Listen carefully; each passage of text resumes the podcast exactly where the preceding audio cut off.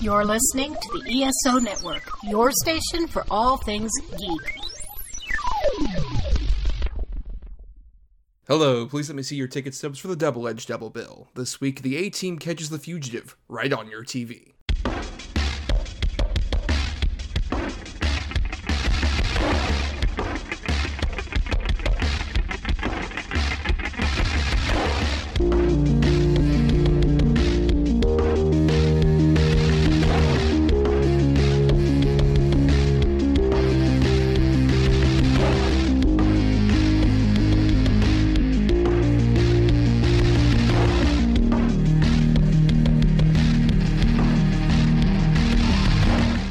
Week, Adam Thomas and Thomas Mariani will come to the table to discuss the randomly selected yin and yang of a double feature.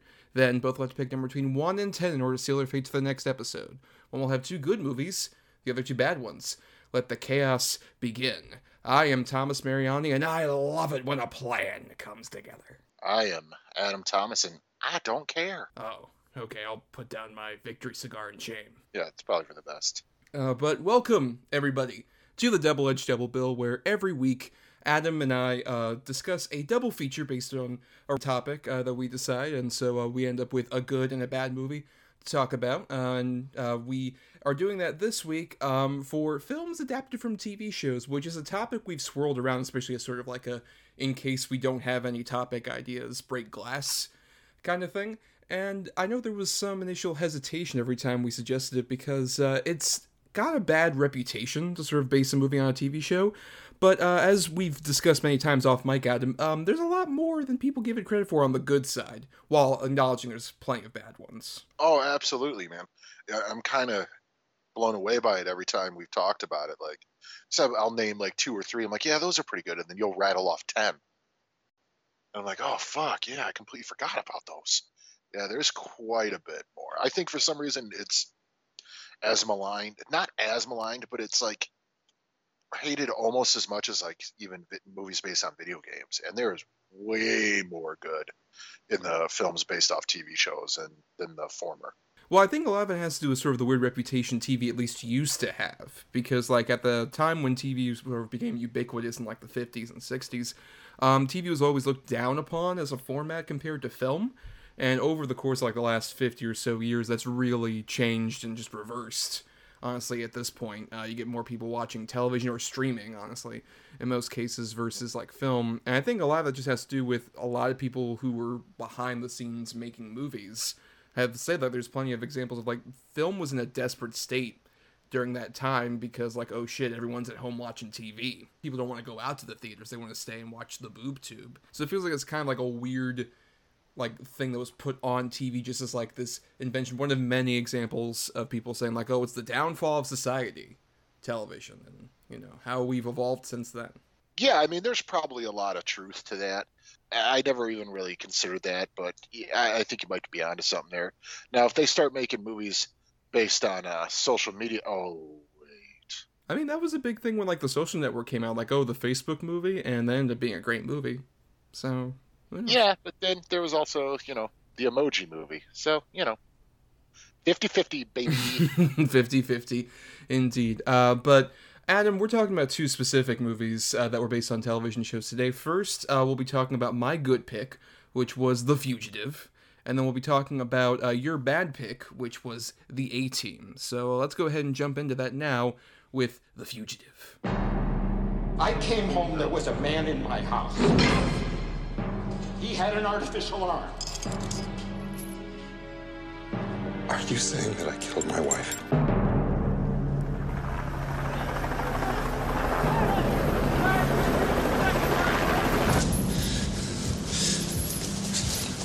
All right, ladies and gentlemen, listen up. We have a fugitive that's been on the run for 90 minutes. What I want out of each and every one of you is a hard target search of every gas station, residence, warehouse, farmhouse, hen house, outhouse, or dog house in this area. Your fugitive's name is Dr. Richard Kimball. Go get him.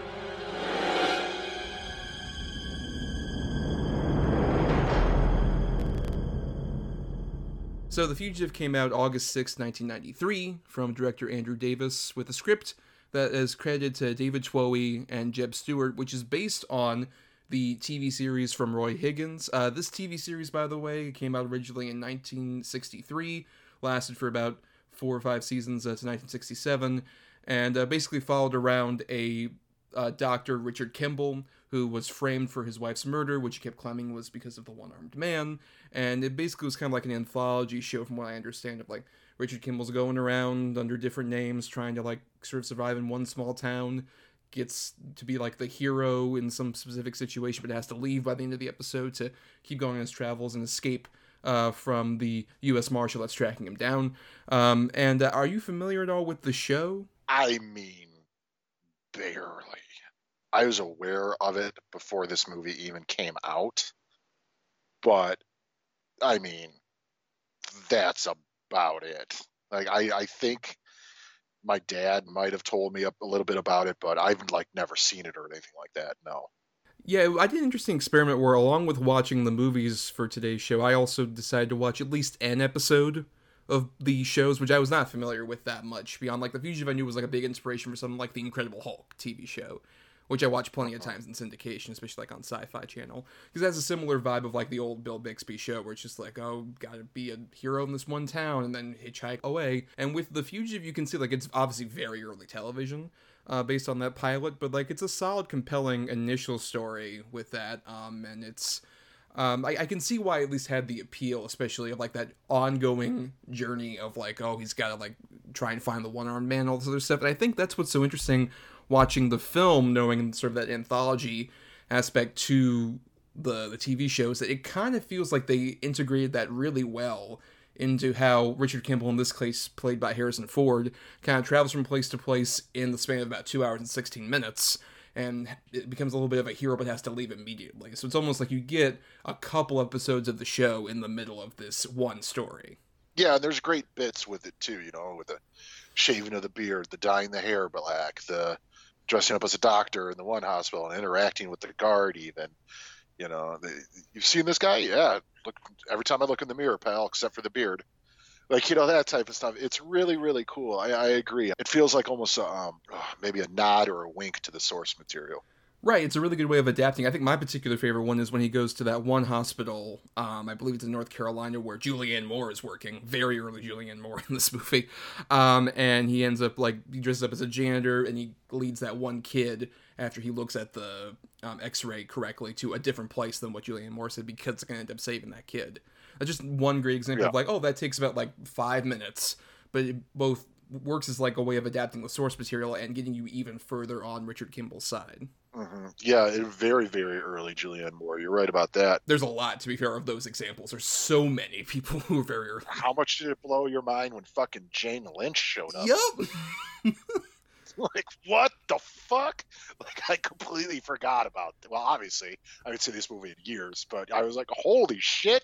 Yeah, that was uh, quite surprising. But I remember when this movie came out, uh, it was a huge, huge deal. Mm-hmm uh, this movie it was, it was like one of those you know back in the ni- early 90s you, they were blockbuster sort of movies and sort of blockbuster culture around movies where every these big movies were almost like events and uh, you know like Jurassic Park or even the Batman movies and th- this is the same summer as Jurassic Park this was right there along with it and I mean this obviously to the Academy really looked favorably on this one as well. But yeah, th- this movie it was like nuts this year, and I don't think I saw this at the show. Uh, I know I saw Jurassic Park at the show because I had to close my eyes with the goat scene. if I didn't see this at the show, I saw it right on home video release, man. And uh, this was one of the first movies when I was a kid because I would have been only a little over ten when this came out. That I it was something kind of different other than the things that I was used to seeing or, or, sort of movies I would watch. You know, this wasn't Batman or Ninja Turtles or even Jurassic Park. This was something completely different. This was like the first real sort of thriller movie, if you want to call it that, that I can remember seeing. It feels like it'd be a really good, like, first grown up thriller kind of movie for a kid, yeah. That's 100% what it was for me. So, because of that, this movie has always left just a really, really good impression. Sort of the launching point of me uh, seeking out other types of films. Well, an interesting fact about this movie for me, um, this is a movie I didn't see until earlier this year in full. I'd seen plenty of like scenes because this was a cable staple, so I'd seen particular like the sequence where Harrison Ford gets out of that bus several times. But I never just like sat down and watched it until Fourth of July this past year. It's just like you know it's it's streaming. Why not? I'll finally watch it. And uh, even as somebody who was especially exposed to so many pop culture things about this movie, particularly the that train scene, uh, the everything with the dam scene, uh, just like I don't care, like all that stuff that we referenced earlier, and of course um, the outhouse steakhouse Yep. speech, like Doghouse, hen Right. Yeah, so it was one of those where like I was exposed to so much of that stuff, and I'm like, all right, well, I'll sit down and maybe will the whole movie would be spoiled for me? I was astonished that all that shit I'm talking about happens in like the first 40 minutes.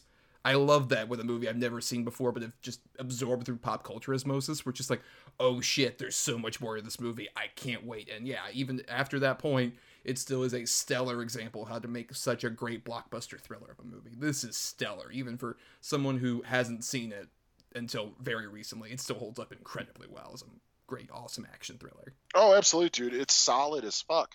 I mean, just the acting, the way it's shot, the stakes of it all. You could really get behind Richard Kimball and his plight, but you also really want to follow Tommy Lee Jones and the Marshals. Like, predominantly for the most of the movie, you're not really even dealing with a villain until obviously you get to the ultimate conclusion of the one armed man and things like that. But most of the movie is these two guys who just one's trying to save himself and prove his innocence and the other one's just trying to do his job. And it's really sort of cool that way that there's no real big antagonists the whole time. The antagonists are the stakes. It's a great example of um, the kind of thriller where you're watching and it's just like, man, these are people who are really good at their fucking jobs with like the U.S. Marshal side of things.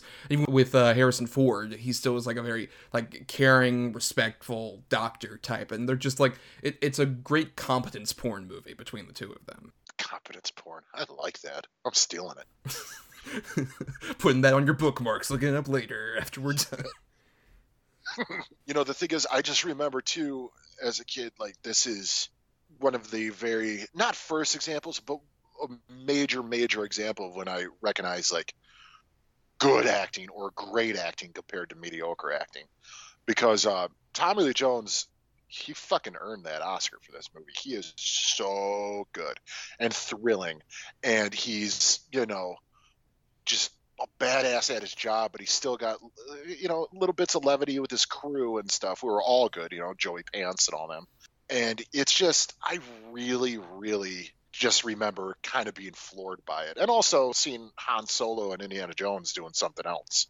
Because those are probably the only movies with Harrison Ford that I had seen up until this point. Every time I watch this, I, I'm just glued to the screen whenever Tommy Lee Jones is on it. Yeah, um, but then again, you watched Harrison Ford in this, and you're like, oh, he pointed. That's that's Han Solo. That's the Indiana Jones. I know he pointed with force at somebody, so like you know shit's gonna go down. Oh yeah, dude. Uh, you know, as we've told people before, you know, on certain nights we'll do movie nights and go through sort of uh, series of movies and stuff. And uh, I mean, we were literally counting and laughing watching the Harrison Ford, uh, Jack Ryan movies because that's all he does is point.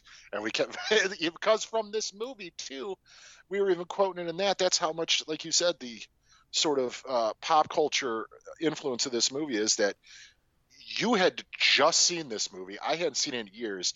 And anytime Harrison Ford pointed in any other movie, we're going, my wife. yes. Just the way he says "my wife" is like it, it works so perfectly. Um, and it's very much, I would say, despite him being Indiana Jones and um, Han Solo before this, this feels like the start of like the middle-aged Harrison Ford action movie that he would do throughout the '90s. We're talking about Air Force One, for example, a bit ago, and uh, like the Clear and Present Danger, um, and some of those Jack Ryan movies would follow shortly after this. This really kicked off a whole new phase of his career that he just really rode, and it, it makes sense because, like we mentioned, despite him being like on the run and being accused as criminal, he is so hyper competent. Like down to after the great train crash sequence, he goes over to that hospital, and the way that he's even like sewing himself up and like treating himself, I mean, he's just like that's a really good doctor. He's a dude who's gonna be capable enough to survive this whole thing. Oh yeah, hundred percent. Yeah, you absolutely believe it.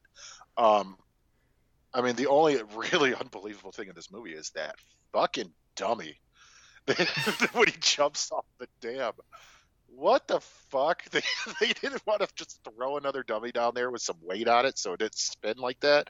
But no, yeah, I absolutely agree. That that's uh, like you said, competence porn, which again, trademark Adam Thomas. You put it really well. Both these guys are experts in their respected fields. It helps them in this scenario uh, with having that experience um, to no end. I mean, not to no end, but in, in every way possible. I mean, if Harrison Ford didn't know how to be sort of a good doctor and super intelligent and everything, he would not nearly get as far. He would have died right there from the wound. I mean, uh, it's because of that stuff that he, he's able to just sort of get where he is. And plus, being wealthy and having these sort of smarmy friends and stuff, he's able to blend into that society as well. Right, which is which is a great contrast to like uh, Tommy Lee Jones, who feels so much more working class. Like the moment you see him, just like, this is a guy who didn't grow up in wealth at all, but is like so competent at his job at the same time that you kind of feel like there's almost like this interesting class disparity thing there between like scenes like where he's chasing after Harrison Ford, or even the great scene where they track down the other guy who escaped and he's got the one hostage uh, from his crew and all this stuff. It feels like it's also him kind of like looking down at these poor people and how I love the weird arc that he has over this movie, where he goes from being this guy who's like so determined on his mission to questioning ultimately when he realizes like, oh wait, he is innocent. So it's less about like the law and more about actually getting justice by the end of it. Yeah, absolutely. And then the sort of the you know the guy who plays his like buddy and and the other I think he's another doctor too. Uh, Jeroen Krabbé, I believe. Yeah, yeah, yeah, yeah, yeah, yeah. That guy. I'm not even gonna try. Um, but the, old Jerry, uh, he plays such a good smarmy weasel in this movie, doesn't he? Like when he when the ultimate turn happens, you're like, oh fuck this guy. like you you cannot wait for him to sort of get his comeuppance. Well, but at the same time, I think it's because what also works is that early on he feels believably like, oh no, he's buddies with Kimball. And he's like mm-hmm. not willing to like he convincingly lies to both Richard Kimball and the uh, Sam Gerard character about like, hey, look, I'm I'm gonna help out my buddy. He's not. You can't catch him. He's completely innocent. I'm telling you. But then he turns on that dime the moment like he's found out. Just like, oh, you son of a bitch. We trusted you. You were our buddy. I loved you. like a brother. Like a brother to me. my wife has the high ground. Um, no. Um, you know, ultimately, you know, obviously the one arm man is the killer and everything like that, but uh, old Jerry there, he he ultimately becomes the film's main sort of antagonist, but it's not until the last what fifteen minutes of the movie, right? And until and m- before that, it's just more of this like cat and mouse game where you completely understand both the mouse and the cat. It, it's it's not yes. so much like a Tom and Jerry scenario as much as like a really developed back and forth between these two people to where you understand where they're both coming from. I almost wish it was a Tom and Jerry sort of situation with Tommy Lee Jones and Harrison Ford hitting each other with big mallets and shit. Every time he hurts himself, it's like ow, ow, ow, ow, ow. Yeah. ow, ow, ow, ow. um, but uh, no, I, it's just, and it's such a well done cat and mouse movie. That's a very good way to put it. It is such a good chase film, uh, not in the typical like sense, but a cat and mouse chase, and it's just so thrilling and so well done. And in a way, like obviously you you want Kimball to get away, but at the same time you really want to see Tommy Lee Jones get him in a way, like catch his guy. And it's just it's so fucking cool. Like that's one thing about this movie too. Great that it's based on a TV show and everything. But if you didn't tell like if I wasn't aware of the television show, this would not feel like a movie based on a television show because you know, you know, as I'm sure you know, which we're kind of going to get into with the next film. A lot of times, movies based on a television show are so beholden to you know the nods and the winks and everything, where it can almost stall a movie and almost stop it flat, where they got to include you know a theme song or one of the original actors or part of dialogue where it just feels so out of place and like you're only doing this for the nod and the wink. Where this one does it really well like you even uh, mentioned earlier was sort of the drifter aspect of where he's going from you know place to place helping people that's really the only nod and wink you get but it's so well done in the story that it only adds to the character and the idea of the cat and mouse It, it breaks it down to sort of like its essentials with like one armed man and the chase element and the Yes. train crash, which even like in the original series, the opening just shows like, oh, it's Richard Kimball was framed for murdering his wife, but then he got in a train crash and he escaped, and it shows like a couple like fucking models because it's '60s television, just of like trains Yeah, yeah, falling yeah. over. As opposed to in this movie, like, okay, we're gonna take that and we're gonna amp it up so perfectly. Like that whole sequence is such a stellar example of suspense filmmaking where just like one thing like oh the guy's foaming at the mouth and then you see that he has the the shiv made out of the toothbrush then the bus goes over then they have to save the one guy oh wait they can't save him because there's a fucking train coming and the guy who had the fucking keys is like so long suckers played by Richard Riehle who's a great character actor i love seeing who looks like a big baby if you put a push broom mustache on him i know i love Richard Riehle so much He's such a good weasel in this movie. And then later on, when they're interviewing, he's just Oh, like, I you know, know. I saved my partner. He would have done the same for me. And it looks like everybody's dead. And Tommy Lee Jones comes up like, oh, well, look at these leg cuffs that don't have any legs in them. yep yep yep. Yeah richard yeah Richard Riehle is so good in this movie. Uh that's another one too like we mentioned earlier with jane lynch julianne moore where you see him you're like oh that fucking guy's in this? This movie's packed to the gills with that. Like you mentioned, somebody like uh, Joe Pantoliano, or the one I knew uh, was L- Neil Flynn, who plays the one cop at the end, who's also the janitor on Scrubs, which they made into like a weird part of an episode that JD discovered that he was like, "Hey, you're in The Fugitive." No, I'm not. And he's like, "It turns out I was that extra." Real episode of Scrubs, everybody. They were running out of ideas after a certain point. Uh, clearly, you think? Uh, yeah, I don't. I've never watched that show once, but yeah, there there is a lot of that. There's a lot of faces in this movie that I recognize. Even, you know, it, it's populated with sort of character actors or uh, you know actors who hadn't really gotten their break yet, and that's part of the fun of the movie too. Definitely, and also you, you get a real sense of like that everybody feels so competent at their jobs. In particular, like the whole supporting cast around Tommy Lee Jones. I agree. My favorite scene, probably involving them, is when they listen back to the tape and they find out it's on the elevated train. It was like, oh, you know what an elevated train sounds like, and then eventually just like, I knew it was an elevated train. Of course you did. You're not wrong at all, boss. Such a great moment. that's part of the charm of the Tommy Lee Jones uh, character in the performance period is that you know he is obviously the the best sort of manhunter that there can be, and yet and he's real business oriented and he's really serious and he you know takes charge. Like the whole speech where he's like, you know, I want you to search every doghouse, you know, hen house, whatever. It, it, you, like you would get pumped up if you're there. You're like, fuck yeah, let's get this guy. And the fact that it's also edited to show Richard Kimball escaping between every single house that Yes. he mentions, which I is know, shout out so to cool. The weird thing I didn't know about this until researching this movie was it, it was nominated. Obviously, you mentioned that Tommy Lee Jones won his Oscar for this uh, for Best Supporting Actor. It was also nominated for Best Picture, Best Cinematography, Sound, Sound Editing, Score, and Editing in general. Which I found out this movie had six editors, mainly because like they had to rush to get to the like release date because of Harrison Ford's like availability. So this movie was edited and mixed and finished and all that within 10 weeks before the day it opened in theaters, which is astonishing because of just how hyper competent all those things are. Yeah, that's crazy, and to the point too, where if I remember correctly, and I think you even added in our little notes here, uh, I remember hearing that they were writing dialogue and scenes on the day, like changing things uh, on literally as they were making the film. So for it to come out, you know, sort of the turnaround to be that sort of quick and snappy, and and for it to be as competent as it is, is incredible. Yeah, particularly with like Jane Lynch said as much like her scene with Harrison Ford was basically entirely improvised because he didn't like how the script worked. And I mean, they cast like a pretty solid improviser to work off of Harrison Ford, so I guess it works.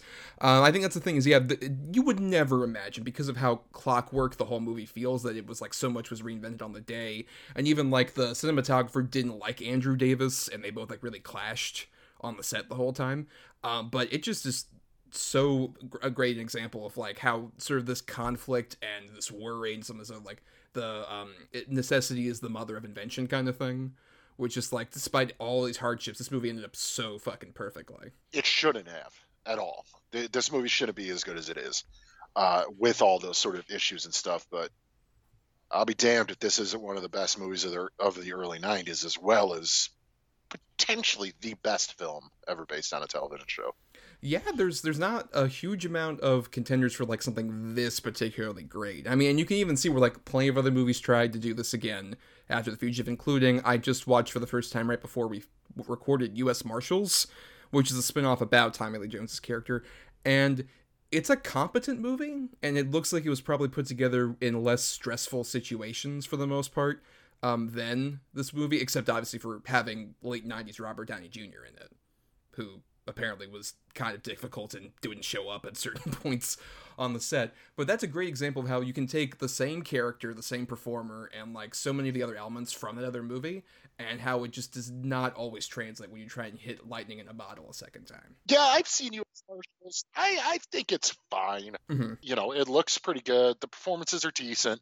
The lightning in the bottle thing it really kind of rings true with the fugitive, I think, to where all sort of the issues that they had ended up making it what it is and uh, what makes it so good and so special. And you know how it is. You see it all the time too in other franchises and, and other things too. And you know they struggle to get the first one out, and it comes out, and then they're sort of just giving carte blanche and a huge budget and whatever to do the second one. It's usually never as good.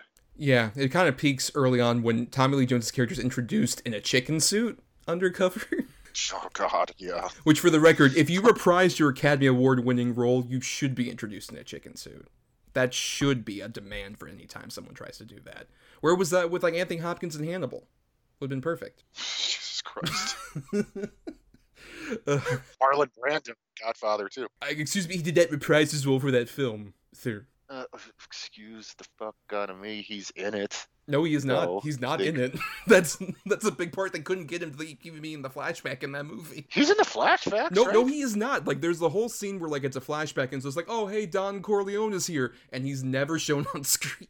Holy fuck! I haven't seen that movie in forever. Wow. Fake Godfather fangirl. I'm not a Godfather fangirl. You're not part of the great fan girl elite of Godfather fans. You're right. I apologize. Uh, but you know what? We do have a whole other movie to talk about. So why don't we go ahead and do our final thoughts here on The Fugitive? Adam, your final thoughts on The Fugitive? Well, like I said, it's one of the best movies, uh, especially blockbuster style movies of the early 90s. It might quite possibly, I'm just going to go ahead on record and say, I think it is the best movie adapted from a television show. It's fun, it's thrilling, it's exciting, it's well acted, it's infinitely quotable, and it's you know you don't forget it. It's just it's a special movie, man, uh, and it's special to me for several reasons. And I, I just I think it's damn near perfect. Even as someone who finally just sat down and watched the whole thing this year, it is such a stellar example of like, especially if you were like, oh, I don't know, like he jumps off the dam, all this other stuff. I've seen like the parodies and stuff. There are so many other scenes in this movie that are so stellar. The St. Patrick's Day parade scene and how stellar that is, like him kind of weaving in and out of the crowd and avoiding Tommy Lee Jones. Um, or just like the the whole sequence, like I mentioned at the hospital with Julianne Moore. So many of these sequences that like beyond like the infinite pop culture watchability stuff is just like such a stellarly constructed movie the whole way through. I think it also ends on such a perfect note. It's like this weird, like perfect Casablanca ending of just like, I thought you didn't care. I don't. But don't tell anybody. I give you an ass peck. Such a perfect way of ending this movie. It, it is. I would agree. It's a pretty much perfect movie, and I I will also probably concede that it is the best film based on a TV show. But uh, before we get into our next feature, here's a promo for an ESO show you can queue up right after ours. How did watchdog groups with no experience in television take a controlling interest on Saturday morning television? When did Wonder Woman make her animated debut? Want to know why there were two competing Ghostbuster shows? How Atari changed the Saturday morning landscape? How did networks compete over similar genres at the same time? Find out all of this and more on the Best Saturdays of Our Lives podcast, a proud member of the ESO network. And now let's get together with the A Team. An elite commando unit was sent to prison for a crime they didn't commit. These men promptly escape. Today, they survive as soldiers for hire. This is beyond nuts, boss. It gets better. If you have a problem, you look like you got a real bad attitude. Maybe you can hire the A Team. I'm sorry, I can't stop looking at your hair. This film is not yet rated. So the A Team came out June 11th, 2010, from uh, director co-writer Joe Carnahan, and this was based on the 80s TV show uh, created by uh, Frank Lupo and Stephen J. Cannell.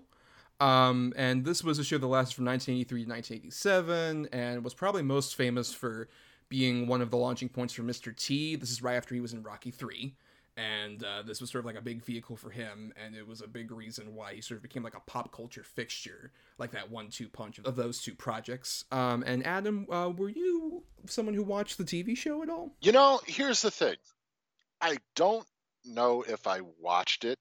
I'm sure I did. I was really young. Uh, you know, I'd have been like four when it went off the air.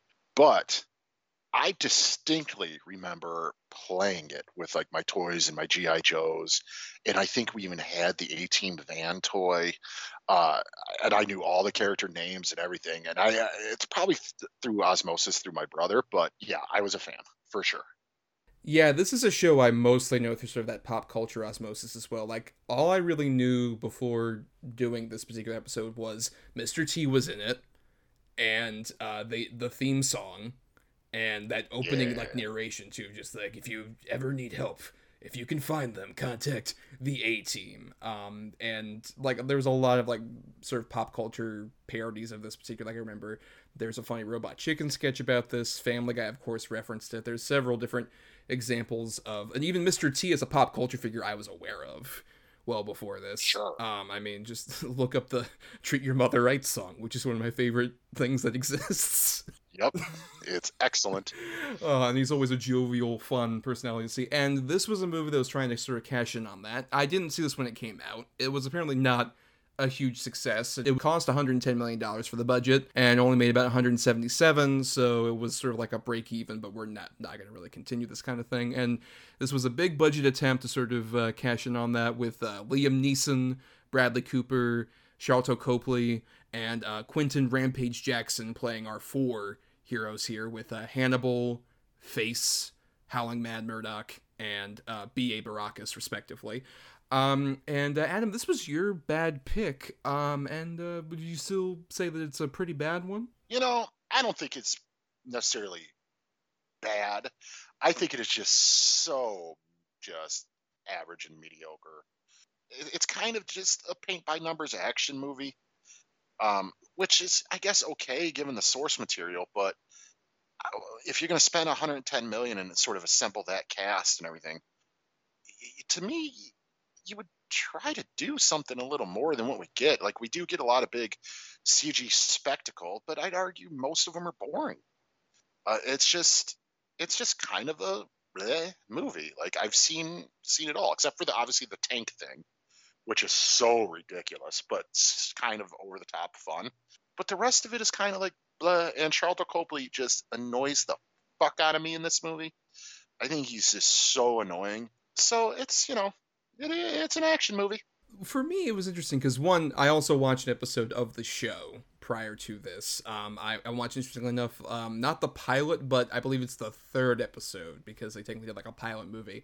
But it's one in which um, the A team has to save a bunch of people from a Jim Jones style cult leader played by John Saxon. Uh, which is a, it's a pretty fun performance from John Saxon. But also watching that episode, I get like, okay, so this was a show where basically it was a pretty much like paint by numbers kind of thing of the A team is called to help out people and they like storm and brigade basically to try and like help people out face off against some guest star villain and there would be at least one major action sequence that was sort of like the thing to propel that kind of made it such a big staple with like kids and adults at the same time. Just like oh it felt like this is kind of like a fun um like low low low rent e- example of like a gi joe because it's just like we're, we're um, technically also uh, fugitives from the law kind of like the fugitive like we're basically like a military covert people for hire on a cheap level we're in a van Yeah, they're basically cheap mercenaries. Right, and I think that's the trouble watching this movie is like it costing 110 million dollars just feels so antithetical to that kind of charm. To where if this movie was like half the budget, I think would be a lot more fun than what it is. Because I think the best stuff is kind of like when they're emulating the show, not in terms of direct references, but just like, hey, it's a group of these like weird disparate people that are all connected by being like part of the military. and they're off to trying like kind of clear their names, which is something that doesn't even happen until like 30 minutes into this movie. Like they have two weird introductions where it's like initially how they came together and then like their one of their last missions before they're supposed to go off and then they get framed at that point. It's like if you squeeze those two things together and made this like a I don't know 95 minute movie, I think it'd be a lot more fun than what it is. Yeah, I, I agree with you. It, it's a little too long. The thing is, if you're watching the A Team movie, chances are you, for the most part, you know what the story is of the characters.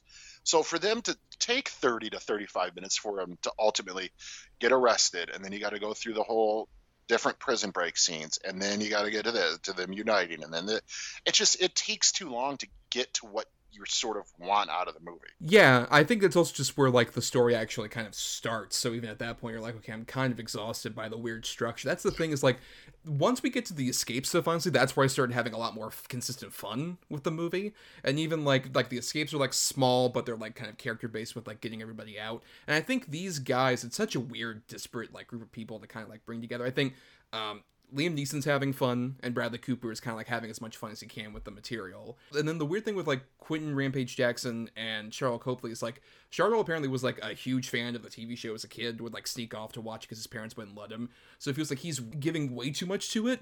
And Quinton Rampage Jackson, because this is like his first big movie, it feels like he is just kind of shy, which is not what you need for like playing Mr. T, basically.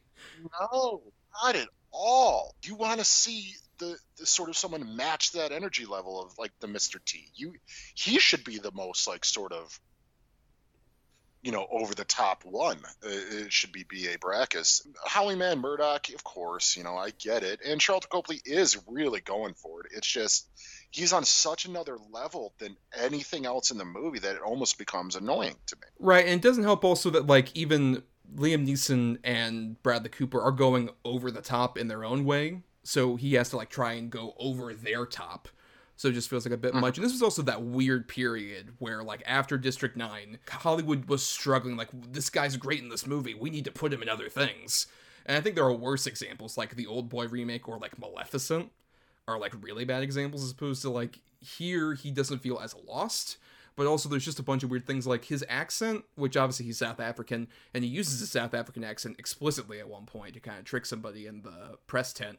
But like his accent also changes various different ways, like depending on the line in a scene. yes. Sometimes he sounds like he's British. Sometimes he sounds like he's, you know, Southern. Sometimes it is just straight up his normal accent.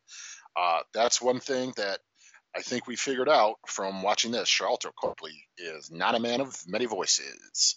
No, definitely not. But he's never been like an actor who I think is like phoning it in necessarily. I think that's the trouble. Is like no. he's constantly miscast in movies. Oh, 100 percent. See, the thing is with Sharlto Copley, I, I, I completely agree because I do like the guy too.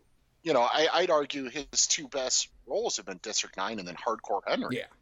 But Arnett, he's kind of just been a a dud in everything he's in. Even in the the bad Neil Blomkamp movies, I would argue he's at least the most interesting performer. Like I think he's the one person who seems to give a shit in Elysium.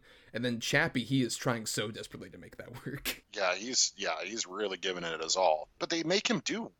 Maybe they don't make him do. Maybe it's up to him, but I highly doubt it. You know, that's what director how directors work. They, he just they give him so many weird directions and choices and and, and things to sort of do, and it just always comes across odd. Even in Elysium, like, yeah, I, I, he might be the only one giving a shit, but his voice, the, the voice they give him to do, like the real gruff version of his own natural voice, you could barely understand a word he says in it. The best use of him in this movie, I would say, is they go to the mental ward facility. He escapes, and it's not so much like him calling everybody together for the 3D movie, but everything from when that fucking car bursts through the fucking wall to when they're leaving, it's just like, tell me how the movie ends. And then they're just like going off. That starts to think like the best part of this whole movie is like that sequence leading up to the tank thing, which I agree. I think is, it's very ridiculous, but in a way where it's like, you know, if you were going to do an A Team movie, this feels like this would be the big action scene you lead up to, but for a big cinematic thing. Like this should have been the only sequence that went this over the top as opposed to after this point there's a a weird thing where like a cargo bay like gets destroyed and it's just like, why was this in this A Team movie? Is this big sense of CGI like destroying the fucking cargo bay? It's just like I don't know if that was necessary. No, yeah, I completely agree. Uh, and then then you just get sort of the weird Patrick Wilson character. Like, I don't. I, he, like, Adam, my hot take is that Patrick Wilson is easily the best part of this movie. I love all the stuff with Patrick Wilson. No, he's he's good. He's really good in it. It's just such a weird character to me. Like, I, I don't know, but yeah, no, I, I I honestly think yeah, he's the best in it. And then I would honestly, I really kind of like Brian Bloom. Yes, one of the co-writers of this movie also popped up. Like the best scene in the movie is like them arguing with each other about like the guns in the car. with the one guy just like, "Oh my Yeah. god, just shoot me now! This is so embarrassing for you guys." Mm-hmm. Yeah, Brian Bloom. I always knew him as a voice actor because that's what he's done a lot of, Mhm. uh, a lot of cartoons and video games. So when he showed up in this, I was like, wow, really? And he's really capable. He's teeny tiny compared to everyone else, but he's really, really good in it. I'd say him and Patrick Wilson are, are my favorites in the movie. Yeah, and even all the stuff leading up to their that sort of confrontation that happens, like them trying to get Brian Bloom, the A team, and like that whole action sequence, I think is also very fun with like him chasing around B.A. Baracus and stuff like that. I think is the most fun they have with the B.A. Baracus character, even him like going down the side of the the building and stuff like that. I think that's the frustrating thing is like there's a really fun mid budget action movie that's kind of dumb, but like really it, it leans on like these guys kind of being together and outsmarting these like villains and the CIA and all this other stuff. There's a really fun smaller movie in here, but it feels like it was blown up to be like a bigger action movie, which I guess I get if you're trying to be like, oh, hey, we're gonna take a low budget show and turn it into a big summer blockbuster movie. But it feels like if you go blow it up too far, it starts losing the personality that's there, and it becomes more of just like this big extravagant like blockbuster tentpole movie especially this was 2010 you see so much of like bad blockbuster like previs set pieces in this movie that have become worse and worse as time has gone on Like, what do you mean? well, I would say like the cargo shipping scene, for example, that feels like a scene that was like plotted out so long ago. Because previs, if you don't know, is basically where like after they have like a finished script, they immediately put together like the big CG action set pieces in a prevised way, so that you can't like change much in production. So thus, like when you get sequences like the cargo bay or some of the bigger like CG heavy moments in this movie, it feels so much like this movie's on rails as opposed to like a 18 movie should be like fun and chaotic in a way that this movie sometimes achieves, but other times it feels like oh we're kind of um, at the mercy of being this big extravagant spectacle movie. Yeah, no, I definitely agree with you. I, I think the inflated budget is what hurts the movie. 100%. I think if this was scaled back just a little bit and, you know, a good half hour shorter, uh, I, I think you could have something really fun here. It's just what you've seen a thousand times now. It's a gratuitous explosion movie with stereotypical cookie cutter action movie shit in it. But at the same time, there is still fun stuff in there. Like even before the cargo bay like destroys it on itself, I like the setup of that scene being like, oh, it's a game of shells. Like that's a lot of fun, and that Bradley Cooper like explains that whole thing, and it's like they're diverging away and like tricking Patrick Wilson. That's fun. But then the moment like that everything starts like caving in and it goes over the top in terms of how big explosioning it is it feels like okay we're, we're kind of like you already spent that up earlier with the tank scene which i think is the better example of that. Of just like you're still involved with the characters and they're still like bouncing off each other while bradley cooper's got a machine gun on top of a tank. Like there's something that's more like enjoyable there as opposed to getting like to that sequence where it feels a lot more uneven. We mentioned this cast. This cast is so fascinating where you've got like copley who as i mentioned was kind of in this weird state everyone was trying to plug him into movies and Quinton Rampage Jackson, who was in this and I think a couple other movies, but that's about it. Um, and then weirdly, this is like Liam Neeson right before he fully goes off with like the post Taken career, because Taken had come out like right before this. Almost a surprise hit, and then from here on in, it's just like old man action movies pretty much from here on in. And then Bradley Cooper, this is right after The Hangover. So following this, he would become like the big, like eventual like comedy guy, and then drama star, and eventually being like nominated for a bunch of Oscars and shit. Who would you say, sort of like of these guys, is in this movie? Who is the MVP of those four? I think Liam Neeson is having the most, you know, literally cigar chewing fun in the movie. You get the authority and sort of the uh, why these guys would follow him and the gruffness and sort of the miles that he's had on him in his career as the military guy and all that. I, I think Liam Neeson uh, not only is the best in the movie, but I'd say argue he's closest to the original character as well. Right, he's a lot more that George Peppard. Like literally, he's got the Mm-hmm. cigar in his mouth the whole time, pretty much. Yeah, I would say Cooper is at least like a not too distant second. I think some of the best scenes are with the two of them, like particularly right after uh, Bradley Cooper escapes from prison, which is also a great sequence of him just like being pampered in prison, being like, oh, he's the guy who's like um the like handsome one who's able to get what he wants no matter what, and then contrasted with like the Liam Neeson characters, like the hard, gruff military guy who's like still willing to have a bit of fun after like a mission comes together as he likes to say. Like i think they have the most fun off of each other like when they're escaping and all this other stuff. And i think when the four of them actually get a chance to like kind of interact with each other like when Neeson interacts with either copley or quinton rampage jackson same thing with cooper they bring out the best in those guys. I just kind of wish like the four of them were in the movie like in scenes together playing off of each other more. Yeah, I agree. They do this weird thing where they split them up a lot. A lot of it is Sharlto Copley and BA, and then Bradley Cooper and um, Liam Neeson. Uh, you know, the, the thing is that sort of hampers Bradley Cooper's character to me is the whole Jessica Biel thing. I, I don't mind Jessica Biel in the movie. I don't mind her, you know, sort of being this DOD up and comer who's after them. But the the fact that they had to tie it in that these two previously had a relationship, they still have feelings for each other and all this. I, I just feel like it's it's another tacked on thing that was unnecessary. Yeah, I would generally agree. I think also it's like the weird thing of having both her and then Patrick Wilson as well. I think it kind of like splits the difference between those two in a way that's unfortunate. Because I think yeah, Biel is like a solid actress, and I think she's doing what she can with this, but she's just being so outshone by like either you know Neeson or Cooper, or like I said, my favorite of the whole cast being Patrick Wilson. Where Patrick Wilson, I love how put together he is and how he just gradually completely falls apart as the movie goes along. Like when he like here's the initial thing of like oh my god they actually got away with this they're alive and they're bringing this guy who like incriminated them back and he's like kicking his car in anger just like oh the A Team like he is so flustered in a way that's so fun it just reminds me like goddamn patrick wilson's such a like underrated actor with how he's especially like i want him to be more like fun villains like this in movies. Oh yeah, I could. Yeah, hundred percent agree with you. Yeah, yeah. yeah. Uh, and how did you feel about the big, like, sort of major dad swerve? It feels like it's a weird, like you already kind of like did this earlier, where it's just like the the whole like, oh, he ended up dying. Like that happens like at the thirty five minute point when the story starts, like, oh, he's dead. Yeah. And then it happens again, where she's like, oh, he's dead, and we can't clear our names because he was there. Yeah. Just, it feels like a weird repetitive story thing. Just like this happened like an hour ago, guys. No, I completely agree. And the, the thing is, too, it wasn't even really well done in the first one because, oh yeah, oh he's dead. Come on, I knew when I first saw this, I'm like, he's not dead. They don't show it. You, they just show a random Humvee driving up and it explodes. Like it's not him. There's no way. And I was dead on. It's pretty easily telegraphed that that's not the end of him. And then once they start showing the pictures, you know, of him with the fake beard and and all that stuff, it's like, gee, I wonder who that is. like it's so stupid.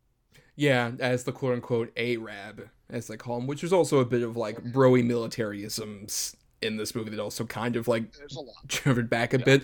That thing is more just like Joe Carnahan was kind of in that state, particularly at this point. And he's a guy who I'm kind of frustrated by because I think he has a lot of charms as a director. But I think outside of something like The Grey, I don't think he's quite been able to go full on with his sort of visions. And like he's left plenty of like movies and stuff like that. Like he was supposed to be the guy who did Bad Boys 3 and then he left. He's been like one of those guys, just been like, I'm in production for a while, and then I leave. I think he's a solid director that's just in search of like a project that doesn't feel like it's so studio hands involved kind of thing. Yeah, I, I completely agree because I mean I fucking love Narc. I think Narc is a stellar, stellar movie, and I, I think The Grey uh, is actually pretty damn good too. It's not at all what I thought it was going to be. Everybody thinks it's you know Liam Neeson versus wolves, and it, it's not. I- I I mean, it is, but not hundred It's percent. more of this meditative drama about masculinity and how you're facing off in like in in nature, how you come to your barest self. Um, it's a bit more nuanced than just Liam Neeson punches wolves. And I think that's fine. Trailer lied, but who cares? It's still a good movie. Yeah, shit, it was a good surprise. Yeah. But yeah, no, I agree with you because he does have a an eye. Like I, I do like Joe Carnahan, but yeah, I'd like to see him maybe get something a little bit more scaled back again, and, and something he can have a little bit more control over. I, I think that would serve him well. because you can see those fleeting things like even during the opening sequence like i love the actual shots of like the van coming in and like bradley cooper like going down with the tires and stuff like that. Like there's a Mhm. lot of fun beats to this to where I get why this has like sort of a cult following in its own way, and I can kind of see it. But I just feel it's a trouble of like the movie constantly is like very uneven with how much like dumb fun it is versus just how dumb it is. Mhm. Yeah, I agree. I think that's a perfect way to put it. And I think those, you know, those are my final thoughts coming together. Uh, but Adam, do you have anything to add to that? you know, it's not the worst one based on a TV show. I mean, by any means, there is some fun here. It's a little too long in the fucking tooth, and it's a little bit cliche. So, I mean, if you've never seen it and you're into action movies and sort of silly characters and stuff, you might like it. Ultimately, it's forgettable. Actually, before we transition out of the movie, two things. One, you kind of referenced this earlier with our last movie. Like, there are definitely a bunch of like t like nods and winks to the TV show in this, particularly like the cameos from Dwight Schultz and Dirk Benedict that happen. Yeah. that are a bit rough. Um, but there's that. But also, how about this alternative history where someone who auditioned to be the B.A. Baracus part was future Academy Award winner Mahershala Ali. Yeah, I'd have been interested. That that would be. Uh, I, I gotta be. I'm glad I didn't go that route. I'm I'm glad. I mean, he would have been. I'm sure he'd have been fine, but nah. I don't want to see Marshall Ali do dumb shit. I want to see him destroy vampires, not dumb shit. Yeah, yeah. Well, on that note, um, we're going to go ahead and transition to our double reduce segment. But first, here's a message from the ESO crew that we fully endorse. Welcome to Dr. Geek's Laboratory. Dr. Geek here with another reminder that the ESO network is pro science and pro vaccine. We urge you to be a superhero and protect yourself, your family, and your fellow geeks around the world. Don't be fooled by the forces of evil and their anti science misinformation campaign. Consult the latest CDC guidelines, your doctor, and get the COVID vaccine today. So now it is time for the double redo, uh, where basically, if you're new to the show, every week, along with covering the two movies, Adam and I also uh, go ahead and give you two recommendations and two not so much recommendations based around the topic. So Adam and I each have four movies, two good ones and two bad ones that we would recommend and not recommend as much to you to uh, shout out here. So Adam, you're going first. What are your double redo choices? All right. So for my good ones, I have a film adaptation or however you want to call it of probably mine and one of mine and yours favorite long time running uh, shows, the Simpsons movie. I think it's it's really fun. I think there's a lot of solid jokes in it. It's not the greatest thing from The Simpsons. Like I'd argue, there's a lot better episodes than even that film. Uh, but it's still a super solid movie, and the animation's great in it. And uh, it's just you know the Simpsons get into hijinks that you love. And then my other good choice, um, I have the first Mission Impossible. Now I love the Mission Impossible franchise, except for number two, uh, which is abysmal. I chose this one a because it's the first one, and b it has sort of the most uh, connective tissue to the source material, especially with like the Jim Phelps character and things like that. And I still think it holds up really well. It's still a solid little espionage action film. This is probably the first and only one that had the most espionage sort of spy stuff in it before it just became crazy stunts, which I, I still love. But this one feels a little bit more smaller scale, and, and uh, I still appreciate it for that. And then for my bad ones, I have fucking Wild Wild West. I mean, what a fucking debacle of a movie. I do not understand pretty much any of the choices that were made in this, uh, especially the Kenneth Branagh and the giant spider. And it's just, what in the fuck are we doing here? It is terrible. Uh, it doesn't know what it wants to be, and it's just ugly to look at too. I, I think it's a terrible, terrible film. And then I have the weirdest sort of movie based on a TV show that I can think of because the universe of this film takes place where the original TV show exists, but then they're making a movie based on it where uh, it's Bewitched. Uh, if you haven't seen Bewitched with Will Ferrell and Nicole Kidman, don't. First of all, it's terrible, but it's so bizarre. The plot of it, it it's just it tries to be so meta and sharp and cool, but it's just a mess. And uh, it's a terrible film. One of Will Ferrell's worst, which is saying a lot because he's done some stinkers. Uh, just nobody knows what they're doing in this movie. They're everybody's on a different level, and it's just stupid, stupid. It tries so hard to be smart with its idea, but it comes across just bland and dumb. You know, just to start, like pick up where you're going with Bewitched. Bewitched, I agree, is very terrible, but it's terrible in one of those like really fascinating ways where it's it's like you mentioned, it is. It feels like a movie cobbled together from so many different drafts of like what a Bewitched movie was supposed to be. Because like on paper, it's just like, oh, Bewitched, a guy is married to a woman who it turns out is a witch.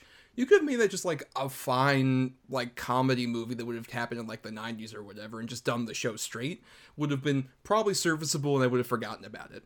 But the way that they just really hamstring just like okay it's a movie that's being filmed and she's an actual witch and not an actress but she's auditioned and she can do the little twitch thing with the nose so then she ends up becoming the witch and then like like in this two hour movie the the middle like there's a middle 45 minutes or so of this movie that's a dream that's just like they end up reversing and then they just go back to other shit in the plot. It's so weird. It is like such a calamity of a movie. Um, I agree with that. Um, Wild West I agree is pretty bad though. If you're curious about like, huh, how did this happen? Um, watch the Kevin Smith video where he talks about Jon Peters, and that Mhm. tells you everything you need to know about how weird that production was ultimately. Um, and then with your two good ones, um, I remember being so hyped for the Simpsons movie. I just remember distinctly the Simpsons movie. It was right before I stopped giving a shit about the show. I was still such a super fan, and I watched the movie, and I like the movie. I agree. I think it's a, a fine example of like you know, if you were gonna make a Simpsons movie, you could do far worse. But at the same time, it felt kind of like me saying goodbye to the show, basically, even though it ran for another fucking so many years after it. It feels like okay, this could have been an end to the show, and I would have been absolutely fine with it. Mission Impossible, I agree. Like that one's gotten lost in the shuffle as the series has kind of evolved after it. Aside from like the ending with like the helicopter and the train, it's mostly like a suspense film thanks to De Palma obviously being the director there and i think particularly the one bit that gets that got parodied constantly of like him on the wire coming down is a stellar little sequence but also my favorite is the one between um Tom Cruise and Henry Czerny, who also was in the A Team. We didn't mention. That was another great character Yeah. actor at the restaurant, and the tension that builds up there, and then the aquarium explodes is such a stellar suspense sequence. And I love that that character's coming back for the next one, baby. Yeah, he's coming back. Fuck yeah. Oh, so great, so great. Um, but yeah, those are solid choices, I would say. Uh, but my choices uh, here uh, for my good, I went with two sort of comedy examples. Um, one is probably one of the first examples of a movie being based on a TV show, in that it came out in 1966 and uh, stars a familiar character you might be aware of, but in his initial adaptation that was quite comedic. I have Batman the movie starring Adam West and Burt Ward based on the 60s TV show. Came out right after the first season ended, they made this, and um, it is such a fun, weird movie that I would fully recommend, especially when like this movie kind of got lost after like Batman 89 came out and just like, oh, that's the dumb version of Batman. It's silly and over the top. That's not what we want. And that kind of attitude has gotten more and more toxic as time has gone on. But this movie is like it's a stellar comedy movie. It knows exactly what it is. There's so many like fun comedic set pieces and performances from like Cesar Romero and Burgess Meredith as the villains, but even also just the whole sequence of Batman trying to get rid of the bomb, which leads into the bat shark repellent is like that got so much shit like from people like a generation later but it's a funny bit. Just like some days you can't get rid of a bomb and he's going around the nuns and the ducks and he's trying to get it off. It's a really funny movie that i think deserves a lot more credit. And it was the big exposure i had to the show because uh, the show wasn't in syndication as much when i was a kid and there's a lot of infamous stuff about it. It didn't get released on home video for a while. So this movie was my big exposure and one of my first examples with Batman.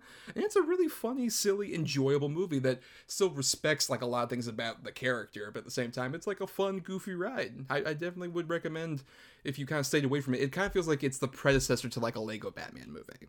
If you enjoyed that, this is like the grandpappy version of it, which is still a lot of fun. But then I have a more recent example, a movie that I ignored at the time when it came out a couple years ago, and a lot of people did. And uh, I recently watched it earlier this week because I heard surprisingly good reviews for it, and I agree. Um, it's Dora and the Lost City of Gold, which is an adaptation of the Dora the Explorer animated show, which I was vaguely aware of as when I was younger because I had like younger siblings and cousins that watched that show, and it is such a funny, cute, light, enjoyable ride of a movie with especially the young girl Isabela Merced, uh, who plays Dora, who like in this case is like we show her like when she's like a teenager and she's trying to like get accustomed to high school in the city, but she's still like the Dora character that she was when she was like six. She is like a person who I'm like, I want to see her become more of a star. She is so enjoyable and cute, and it's this great kids adventure movie where there's a lot of fun like adventures or like solving puzzle elements, but also it's just like a wacky ride. There's a weird like drug sequence that kind of happens in this movie in the middle of it, despite being ostensibly aimed at like four to ten year olds. Uh, but if you're even if you're a parent, um, I would definitely recommend you watch it with your kids, and you'll get a lot out of it, and a lot more at least than you would expect out of it. I would say. Then my two bad are two that are kind of connected because they're based on shows that starred a certain actor um, Don Adams. I have first Inspector Gadget, the 90s movie, starring Adams' favorite actor, Matthew Broderick. He loves him so much, as we've discussed previously on the show. Um, and it is like a colossal example of like how to do a bad sort of like family movie from this particular era in the late 90s. He's so wooden and dull as Inspector Gadget, not a lot of fun. Rupert Everett is very bad as Dr. Claw in a way that one kind of betrays the character, but also it's just like not at all good. And more importantly, D.L. Hughley plays a talking car, and it's one of those clear studio notes that's just like, oh, guys, this is really, really dull. It's not funny, and it doesn't even have like a lot of fun with the conceit of Inspector Gadget, which was a show I watched as a kid, and it's like, oh, he's like a guy who's a robot man who can't control himself. That sounds like a lot of fun. And in this case, it's like really bad late 90s CG goop most of the time when they do that. And then the other one, based on an earlier uh, Don Adams performance, because he was the voice Inspector Gadget, as well as the star of Get Smart, which they turned into a movie starring Steve Carell in 2008, and is probably like the typical example of like not the worst of one of these kind of like based on a TV show comedies, but like one of the more forgettable examples there's a really great talented cast with like Carell, but also Anne Hathaway, Dwayne the Rock Johnson's in there. There's a lot of fun people in the movie, but it's a comedy that hits maybe I don't know a handful of times, and there are huge stretches without laughs that are really dull. And like there are points where it's just either Steve Carell doing a bad Don Adams impression or just kind of doing his 40 year old Virgin shtick that he was doing around that time. Um, it, it's a it's a pretty forgettable dull affair definitely agree with you about the Batman movie. I think it's just super fun. It's so silly and over the top. Like, if anybody takes that movie serious, then they, they got problems because it is not to be taken seriously. Um, and I'd also like to add, uh, if you are a fan of it or even the show, you know, the two animated versions they did set in that universe with the original voice cast. Yes um, as far as Adam West Ward, are really fun too, uh, especially the Two Face one, which William Shatner is as Two Face. Um, I have not seen Dora. I have zero interest. I probably still won't watch it unless like Lily, my daughter, wants to watch it one day, then maybe I'll I'll, I'll watch it with her. Um, but hey, I'm glad you liked it. That's kind of surprising, to be honest, because um, it looked terrible to me. But yeah, uh, Inspector Gadget and both Get Smart are, are t- terrible. They're they're absolutely terrible. Um, Inspector Gadget, like you said, and, and I think you hit it right on the head. It is such a CGI muddy just piece of shit. It's horrible to look at. It's horribly acted. It's just it's dumb. None of the charm from the source material translates to the screen on that one. And Get Smart is is pretty much the same way. No, I, I never really watched the Get Smart show. I know what it is, but I also know what it isn't, and it isn't that movie. Terrible film.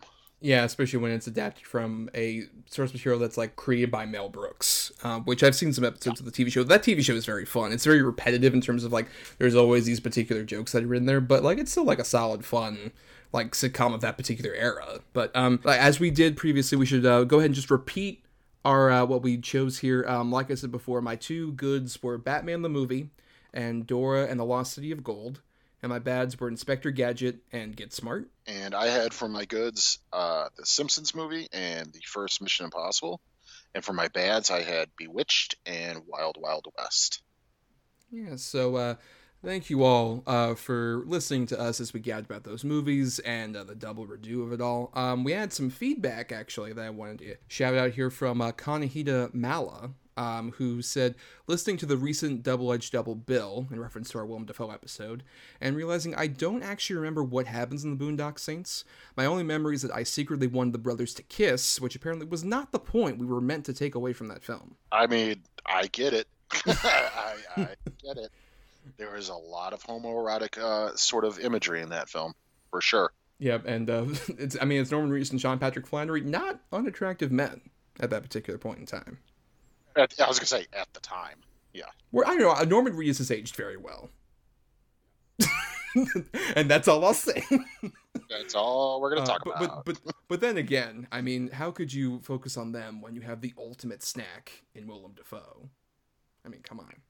But uh, we want to thank you for that feedback and for listening. Also, we want to thank some other people like Chris Oliver for doing the intro and outro music used in our show. Listen more of his music at chrisoliver.bandcamp.com. Thanks to Christian Thor Lally for our artwork. Uh, follow him at Knight of Water.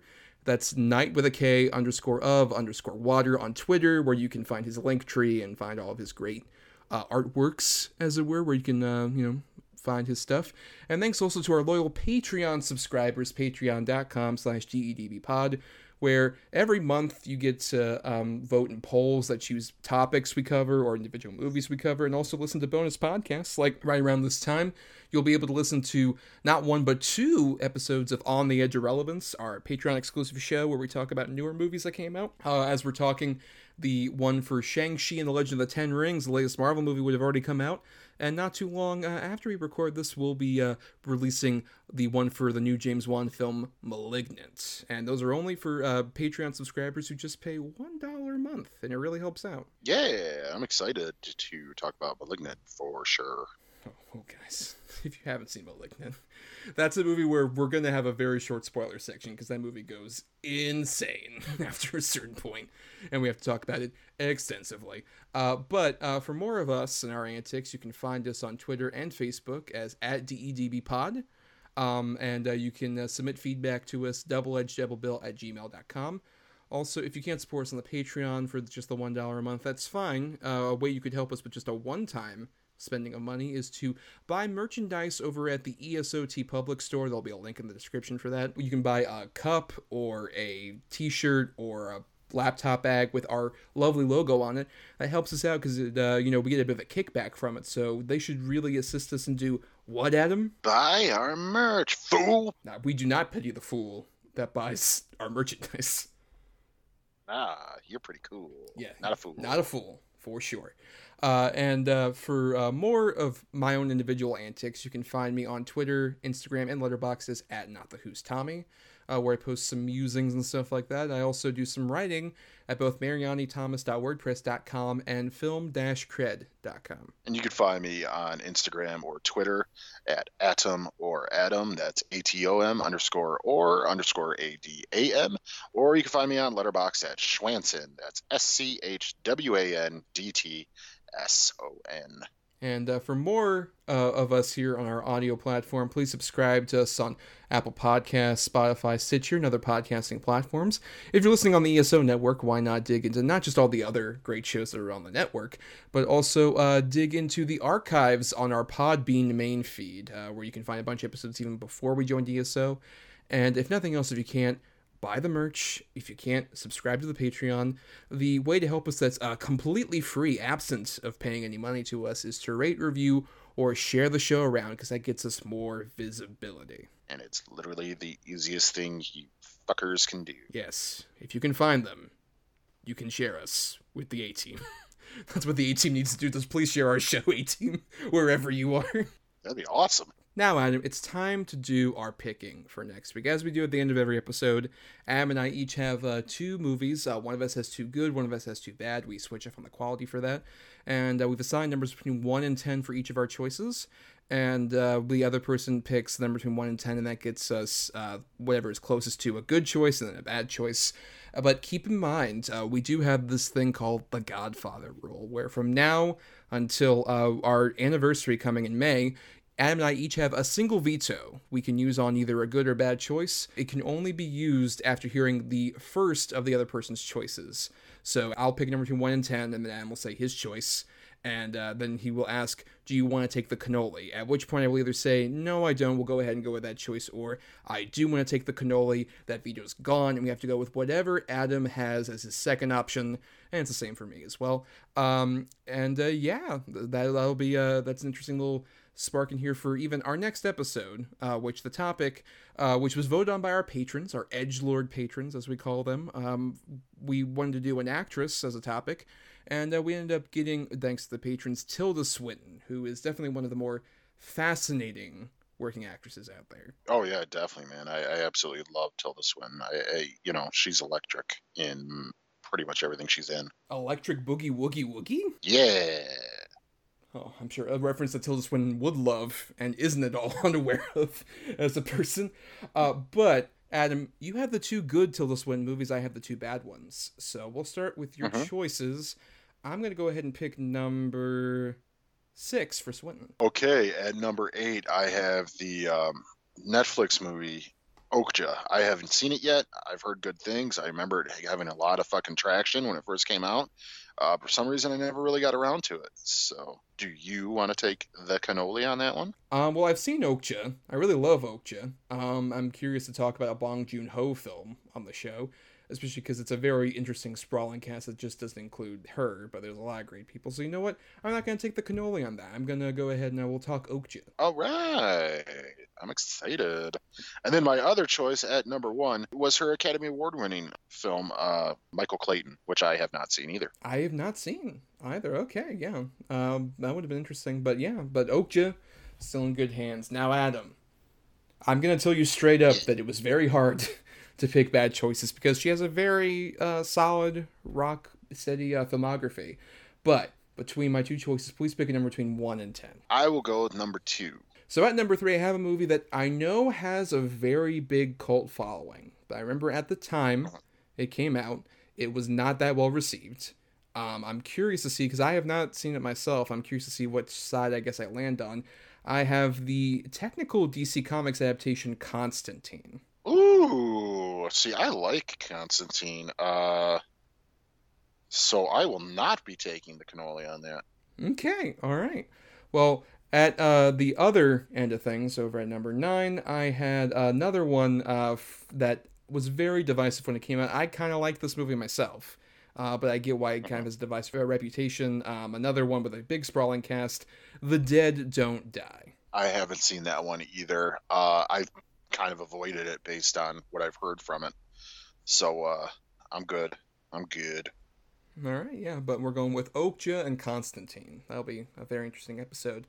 Uh, but that's the end of the show, guys. And until next time, just remember that I did not kill my wife. I love it when a plan comes together, like killing Thomas's wife. I gotta jump off the dam now. No. No. Did you see the bad dummy that fell down there, Adam? You are a bad dummy. Hey.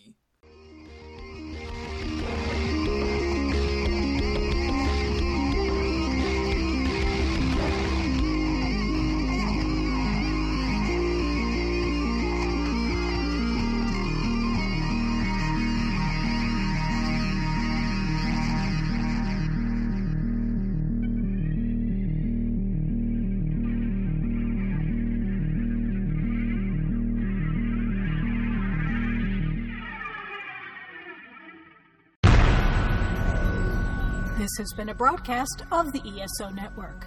Be part of the crew and help support our shows by donating to our ESO Patreon or by shopping for the TeePublic store, which can all be found at www.esonetwork.com.